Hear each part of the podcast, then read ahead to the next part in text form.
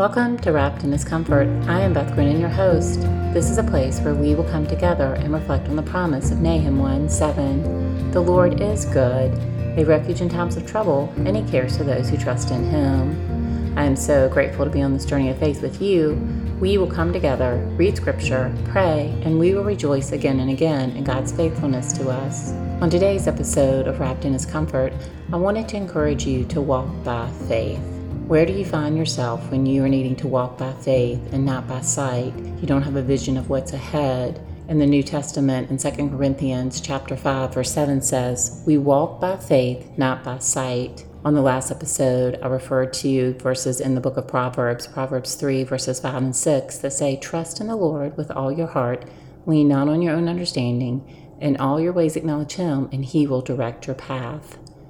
Today, I just wanted to encourage you that you can walk by faith, that God is trustworthy. Often, when I find myself in circumstances where I don't have a vision for what's ahead, the question I'll ask myself is, What do I know to be true today?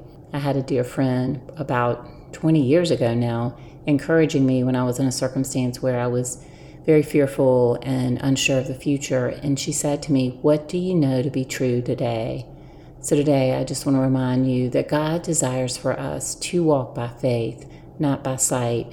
And often we won't have that vision. And sometimes we think we know what's going to happen in the future, we have a plan and it goes awry or the wrong way. And in those moments, I would encourage you to ask yourself, what do you know to be true? And what do you know to be true about God and who He is and His faithfulness and His care for us? I'm so grateful for God's Word and for His promises.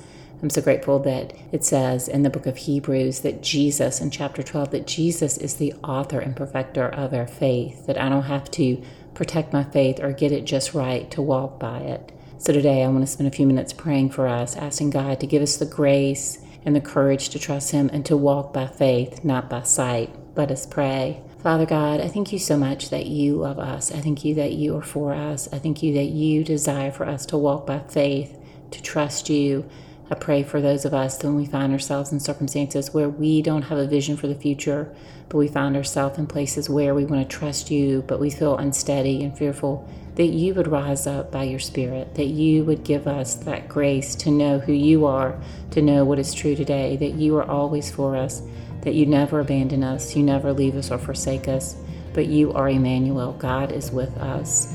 I thank you so much for your word. I do pray, Lord, that we would hide it in our hearts. You tell us in the book of Psalms to hide your word in our hearts that we would not sin against you. So I pray today that you would give us just the courage to look to your word, to allow your word to do what it can do inside of us and give us that that faith to remind us of what is true about who you are, Lord. So today I just pray that we also would be people that encourage one another to walk by faith, that we would walk alongside one another asking each other, what do you know to be true today about God and who he is? So I just pray, Lord, that we would glorify you, that we would love you, that we would love others because you have first loved us so well. So I praise you and I thank you, and I pray all of this in the mighty name of Jesus. Thank you so much for joining me today on Wrapped in His Comfort. My prayer is that you have tasted and seen that the Lord is good. Blessed is the one who takes refuge in Him, and now by His grace may we walk by faith.